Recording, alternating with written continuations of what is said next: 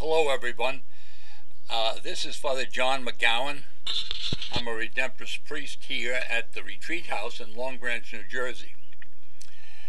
I, I like the words about this month. I made them up myself.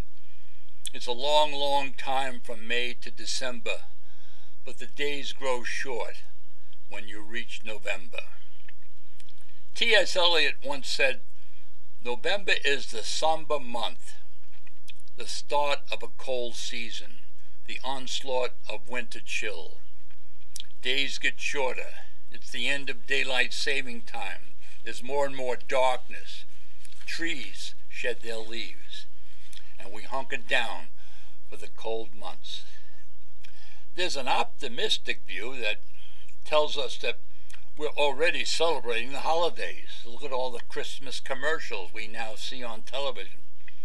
The stores are even stocked with Christmas decorations and Christmas presents. But in November, it's the month of our roots. We get in touch with our ancestors who have gone before us.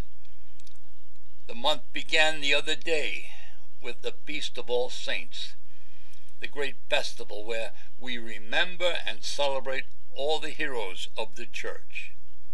We honor the famous and the not so famous, the forgotten, the ones we know, the ones we don't know.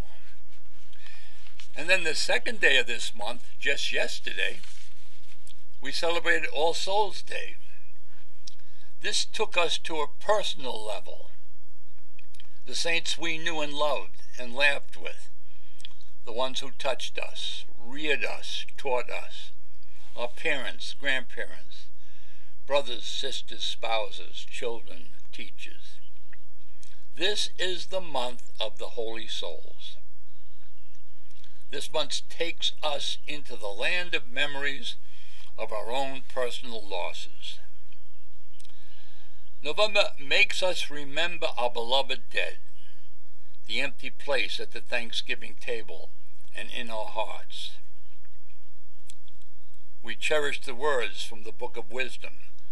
The souls of the just are in the hand of God, and no torment shall touch them. November gives us Election Day. In November, we celebrate our country's veterans. We remember, pray for, and thank all the men and women who have given so much in service to our country, and we pray for an end of all wars. November itself is synonymous with Thanksgiving Day, the family day where we gather with our loved ones to thank God with hearts and hands and voices, who wondrous things has done, in whom this world rejoices, who from our mother's arms has blessed us on our way with countless gifts of love and still is ours today. We love the November sounds, the crunch of fallen leaves, the shouts of joy from children, seeing Santa Claus at the Macy's parade. November gives us the sights of colorful leaves waltzing gracefully on the autumn breeze before the midnight curfew of winter comes. And finally, November brings us to the season of Advent and the start of a new church year. November ends with waiting, with longing, with the word Maranatha, come Lord Jesus. So the month ends with a beginning.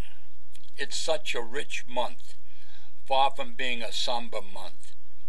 It is a time for all of us to remember, to say thank you, to look ahead to an eternal Thanksgiving banquet in the halls of heaven. So God bless you, uh, everyone, and have a happy, safe, and peaceful month of November.